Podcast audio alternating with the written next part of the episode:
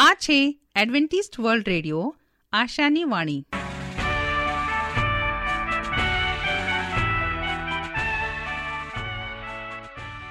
અમારા આજના પ્રસારણમાં તમારું હાર્દિક સ્વાગત છે. આજે તમારા માટે અમે ખૂબ સુંદર સ્વાસ્થિક અને આત્મિક વિચારો લાવે છીએ. પણ તે પહેલા સાંભળો, દેવની સ્તુતિમાં આ સુંદર ગીત.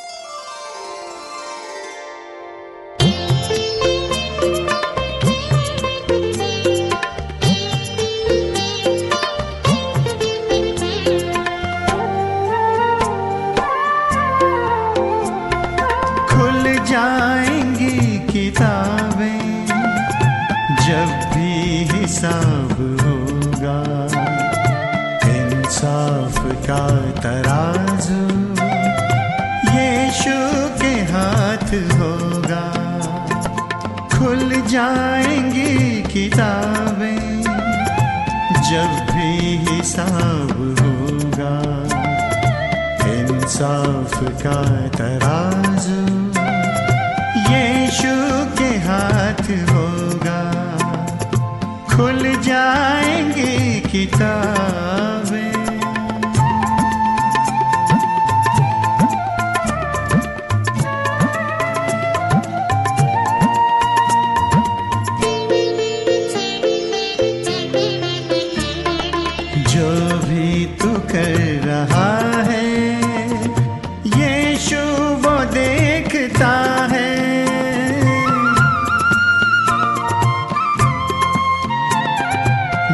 भी तू कर रहा है।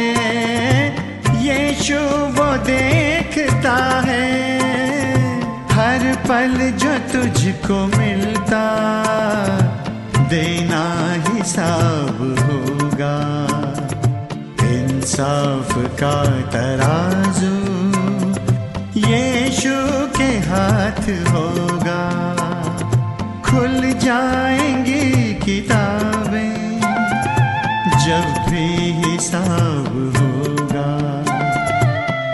इंसाफ का तराजू। यीशु के हाथ होगा। खुल जाएँगी किताबें।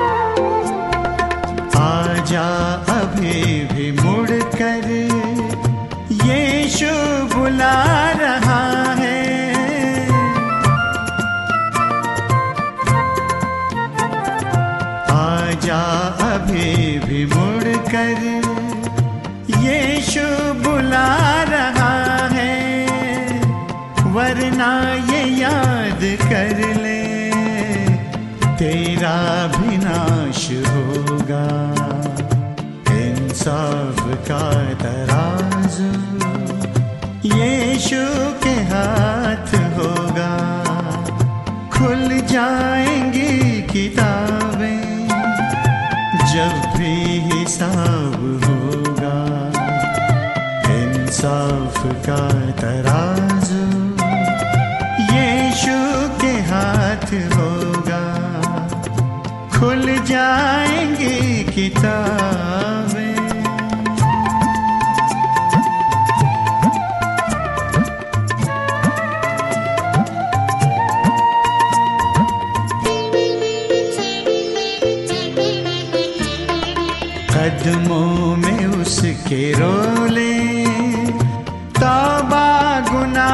कर ले।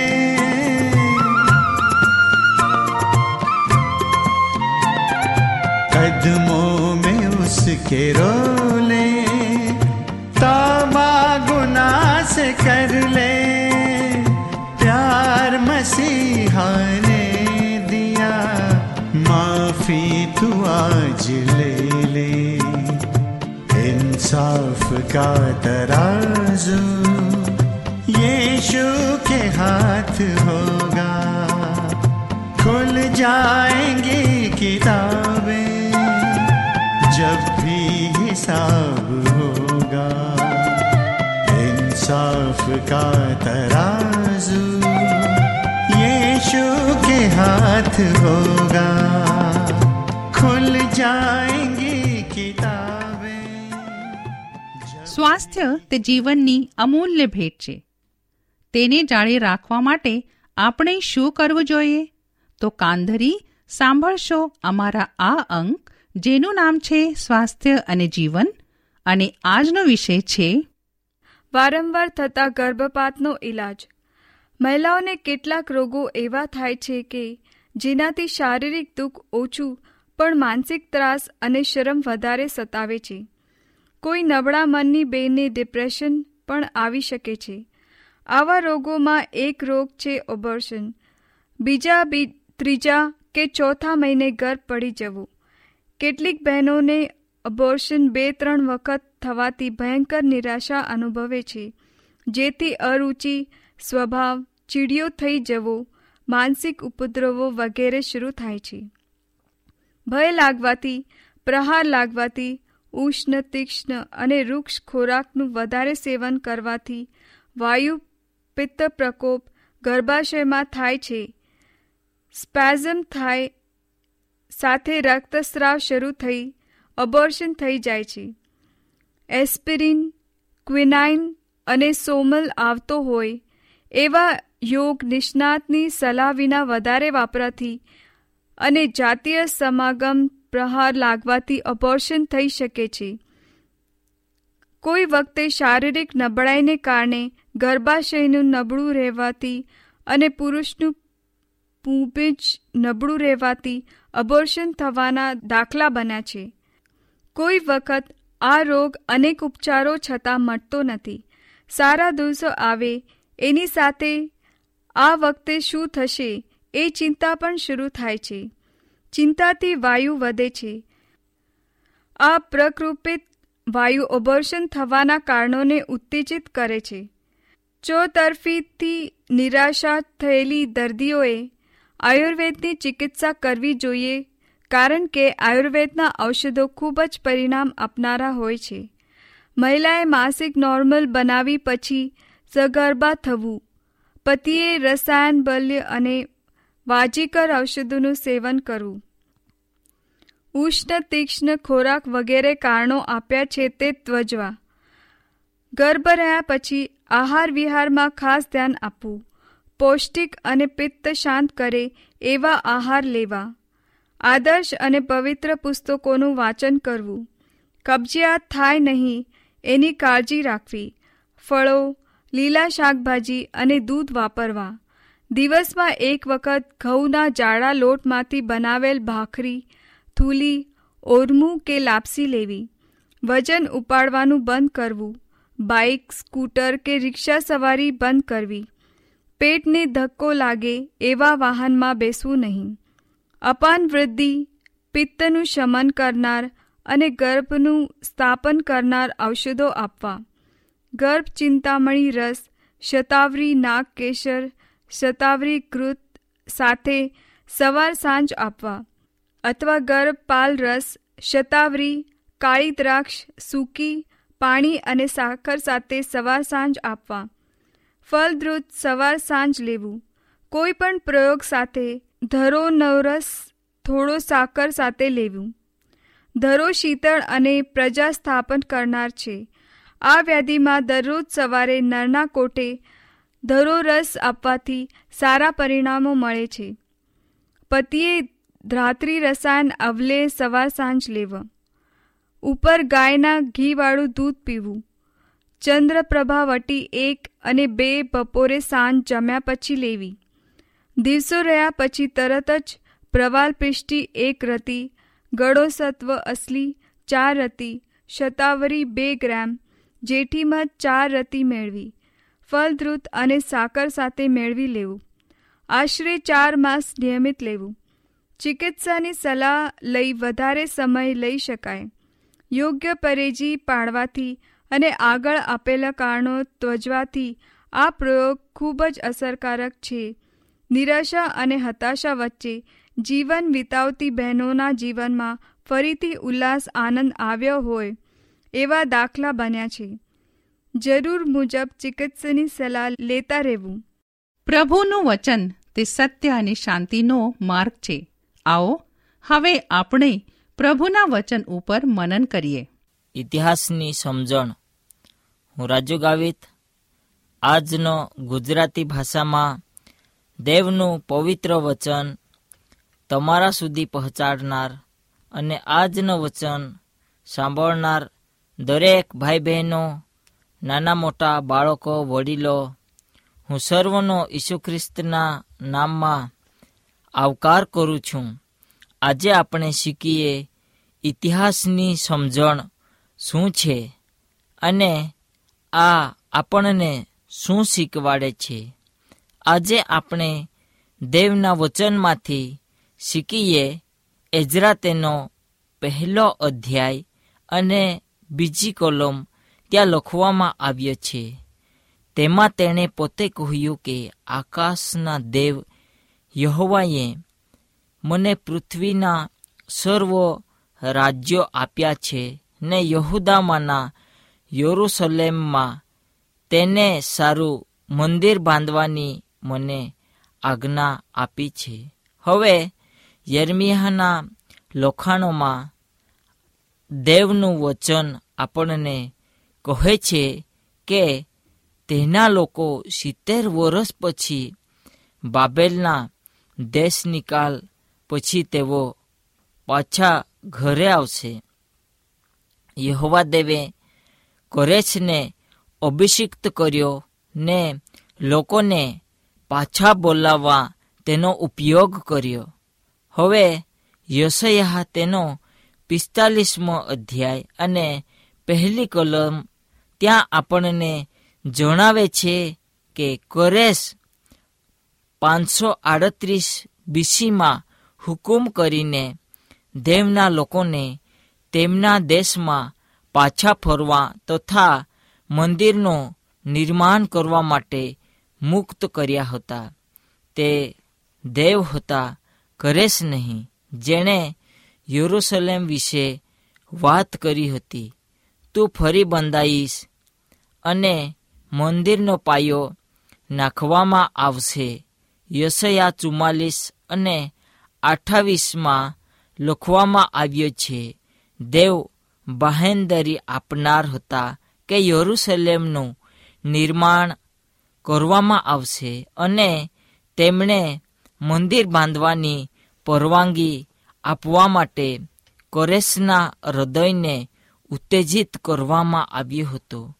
દેવ લોકોને પ્રભુના કાર્યો પ્રત્યે હકારાત્મક પ્રતિભાવ આપવા માટે હંમેશા પ્રોત્સાહિત કરે છે. ત્યારબાદ યહુદાહ અને બિન્યામિનીના પિતૃઓના કુટુંબના વડીલો, યાજકો અને લેવીઓ જેમના હૃદયો દેવે બદલ્યા હતા, તેઓ સર્વ યહોવાના મંદિરની સ્થાપના કરવા માટે તૈયાર હતા.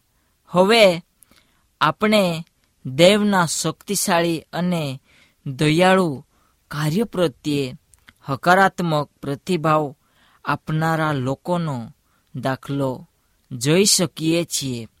આપણી વર્તણૂક, આપણી સમજ દ્વારા આપણને અહીંયા એ બતાવે છે કે તેણે તેના લોકો માટે પ્રેમાળ રહીને શું કર્યો છે તથા તે દરમિયાનની કામગીરી કેવી હશે અને તે આપણને નેહમ્યાના સમયમાં દેવે તેના લોકોને ગુલામીમાં મોકલી આપ્યા હતા અને દેવે તેઓની સાથે રહીને કામ કર્યા હતા.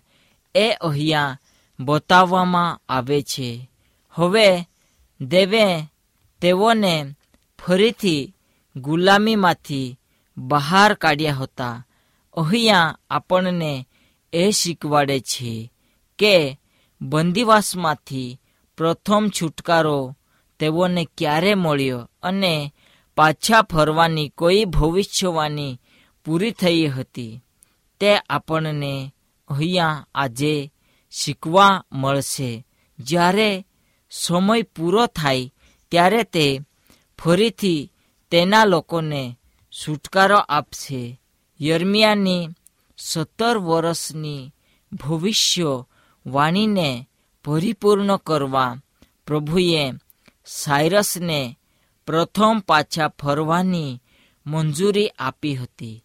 યર્મિયાએ લખ્યું હતું કે યહુદાનો પ્રદેશ બાબેલ હેઠળ સિત્તેર વર્ષ સુધી ઉજળ રહેશે અને આ છસો છ અને છસો પાંચ બીસીથી લઈને પાંચસો સાડત્રીસ અને પાંચસો છત્રીસ બીસી સુધીનો સમય હતો. પરંતુ દેવે બંદીવાસીઓના છુટકારા માટે દરવાજા ખોલ્યા અને દાનિયેલે યિર્મિયાહના લખાણોનો અભ્યાસ કર્યો. ત્યારે તેને સમજાયું કે તે વચન પૂરો થવાનો સમય આવી ગયો છે. દાનિયેલે નવમા અધ્યાયમાં લખ્યા પ્રમાણે દાનિયેલ વિહેવળ થઈ ગયો હતો કારણ કે લગભગ સિત્તેર વર્ષ સુધી કોઈ સ્પષ્ટ પરિવર્તન આવ્યો નહીં હતો અને નવો ઈરાનની સામ્રાજ્ય હવે સત્તામાં આવી ગયો હતો. તેમણે શોક પાડ્યો અને દેવ તરફ વળ્યા, દયા અને તેમના વચનની પરિપૂર્ણતા માટે તેઓએ વિનંતી કરી. એ જ પ્રકરણમાં દાનિયેલ નવ ચોવીસથી સત્તાવીસ સુધી દેવે દાનિયલને ખાતરી આપી કે તે બધું જ જુએ છે અને ભવિષ્યની યોજના ધરાવે છે. એક મુક્તિદાતા આવશે જે લોકોના પાપો માટે મૃત્યુ પામશે.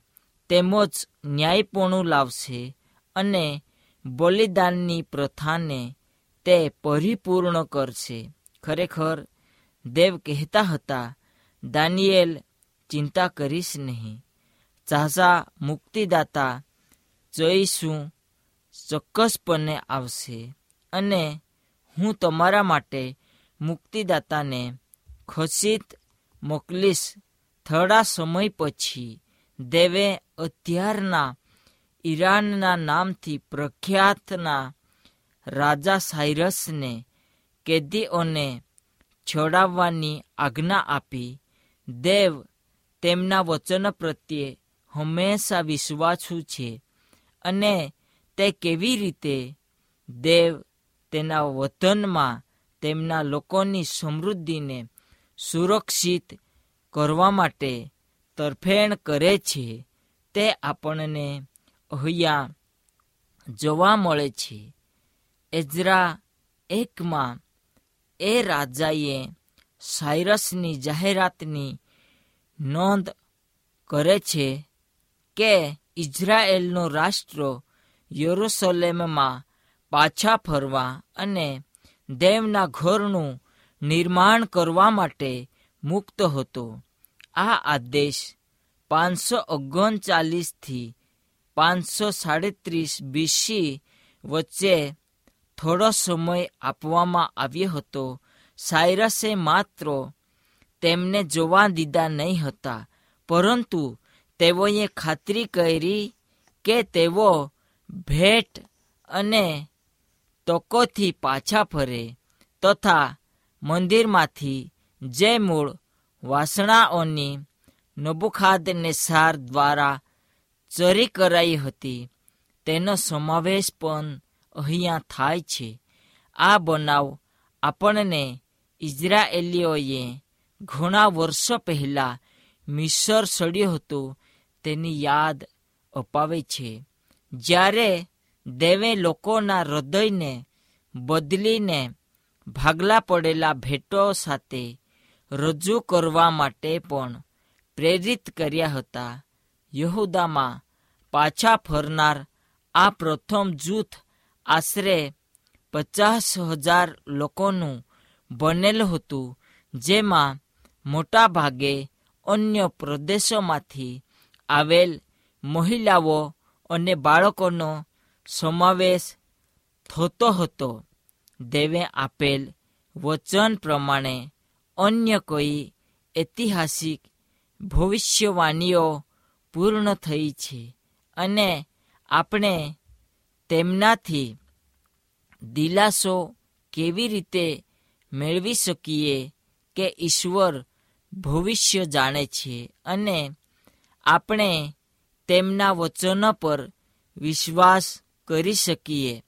કારણ કે તે લોકોએ જે માંગ દેવની આગળ કરી હતી, તે માંગ દેવ પૂરી કરે છે અને તેમના કાર્યની શરૂઆત કરવામાં મદદ કરે છે અને પાછા ફરેલાના પ્રથમ જૂથને દેવના મંદિરનું નિર્માણ કરવાની કામગીરી તેઓને પાછા મળે છે અને પછીના પાઠમાં મંદિરના નિર્માણના વિરોધ વિશે આપણે અભ્યાસ કરીશું. હવે આપણે મંદિરના મહાન બાંધકામ અને યરુસલેમના પુનર્નિર્માણ વખતે પર્શિયન રાજાઓના ઉત્તરાધિકારની ચર્ચા કરીશું. એઝરા અને નેહમ્યાની વાર્તાઓ પાછળના ઇતિહાસને જાણવા આપણને અગત્યની છે, કારણ કે તે તેમના સંદેશાઓનું વધુ ઊંડાણપૂર્વકની માહિતી આપણને અહીંયા આપે છે. અને એઝરા, નેહમ્યા તેમના પુસ્તકો સાથે જડાયેલા તેમના કાલક્રમિક ક્રમમાં હાલના ઈરાનના પર્શિયન રાજાઓની સૂચિ અહીંયા આપણને જોવા મળે છે. તે સાયરત સાથે શરૂ થાય છે.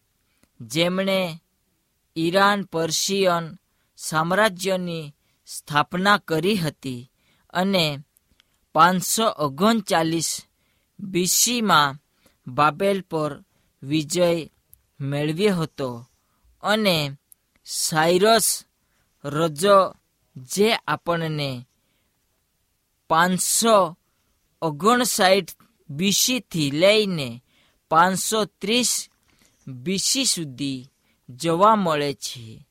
એનું કાર્ય આપણને ત્યાં ઇતિહાસની સમજણમાં બતાવે છે. હવે એજરાના પુસ્તકમાં ઓહાશવેરસ તરીકે પણ તેઓ જાણીતા છે અને આરતા હસતા રાજાના પ્રથમ કાર્યમાં જેમ જેમ આપણે આ પુસ્તકોનો અભ્યાસ કરીએ, તેમ એ આપણને જાણવો ખૂબ જ મહત્વપૂર્ણ છે કે આ રાજાઓનું પ્રદર્શન કાલક્રમિક ક્રમમાં એજરામાં નથી. ઉદાહરણ તરીકે એજરા ચોથો અધ્યાય અને છ થી ચોવીસમાં તેમજ અધ્યાય પાંચમાં કરતા પહેલા દર્શાવેલ છે, જે મંદિરના નિર્માણના વિરોધની વાર્તા ચાલુ રાખે છે. પરિણામે ઝેરેક્સ પ્રથમ અહસ્વરાસ અને આરતા હસ્તા પ્રથમ. એ વર્ણાવેલા શબ્દો એઝરા ચારમાં વર્ણાવાયેલ છે. અધ્યાય પાંચ અને છમાં નોંધાયેલા બનાવો પછી દરિયાવેશ પ્રથમ સાથે વ્યવહાર કરવામાં આવ્યો.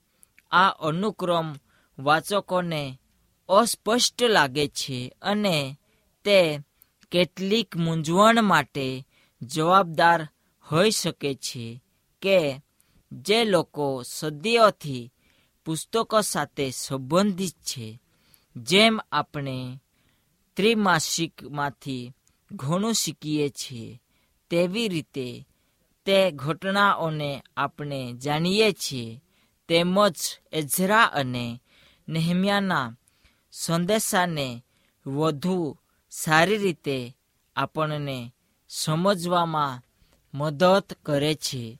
બાઇબલમાં આપણને કેટલીક વાર એવી વસ્તુઓ જોવા મળે છે કે જે આપણને વિહવળ કરી નાખે છે અને તેવી રીતે તે વસ્તુઓ પર આપણે આવી જાય છે. પણ અત્યારે પરમેશ્વર પર આપણે તેમના વચન પર ભરોસો કેવી રીતે રાખીએ છીએ અને તેની શીખ આપણને કેવી રીતે મળે છે એ આપણને અહીંયા જોવા મળે છે.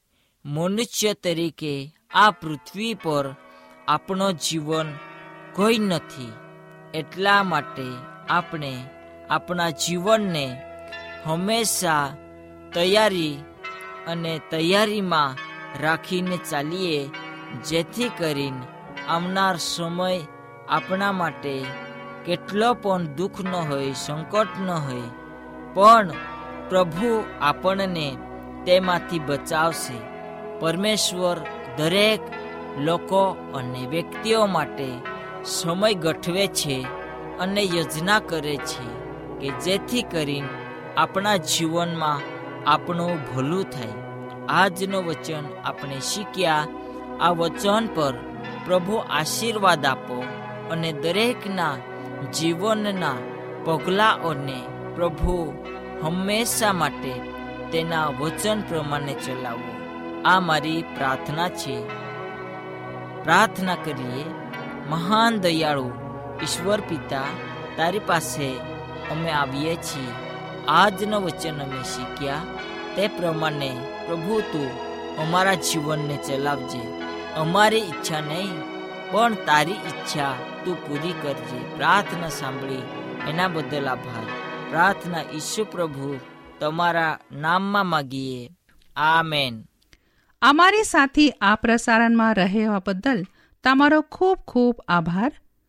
જો તમારે અમારા સ્વાસ્થ્ય અને બાઇબલ પાઠો મફત મેળવવા હોય, તો પોસ્ટ કાર્ડ કે ટપાલ દ્વારા અમારો સંપર્ક કરો. અમારું સરનામું છે Adventist World Radio, post box number એક ચાર ચાર છ, સેલેસબરી પાર્ક, પુણે ચાર એક એક, શૂન્ય ત્રણ સાત.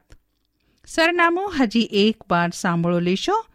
Adventist World Radio, post box number એક ચાર ચાર છે સેલેસબરી પાર્ક પુણે ચાર એક એક શૂન્ય ત્રણ સાત આ સાથે અમારો આજનો કાર્યક્રમ અહીં જ સમાપ્ત થાય છે ફરી મળીશું આજ સમયે આજ મીટર બેન્ડ પર ત્યાર સુધી પ્રભુ તમારી સાથે રહે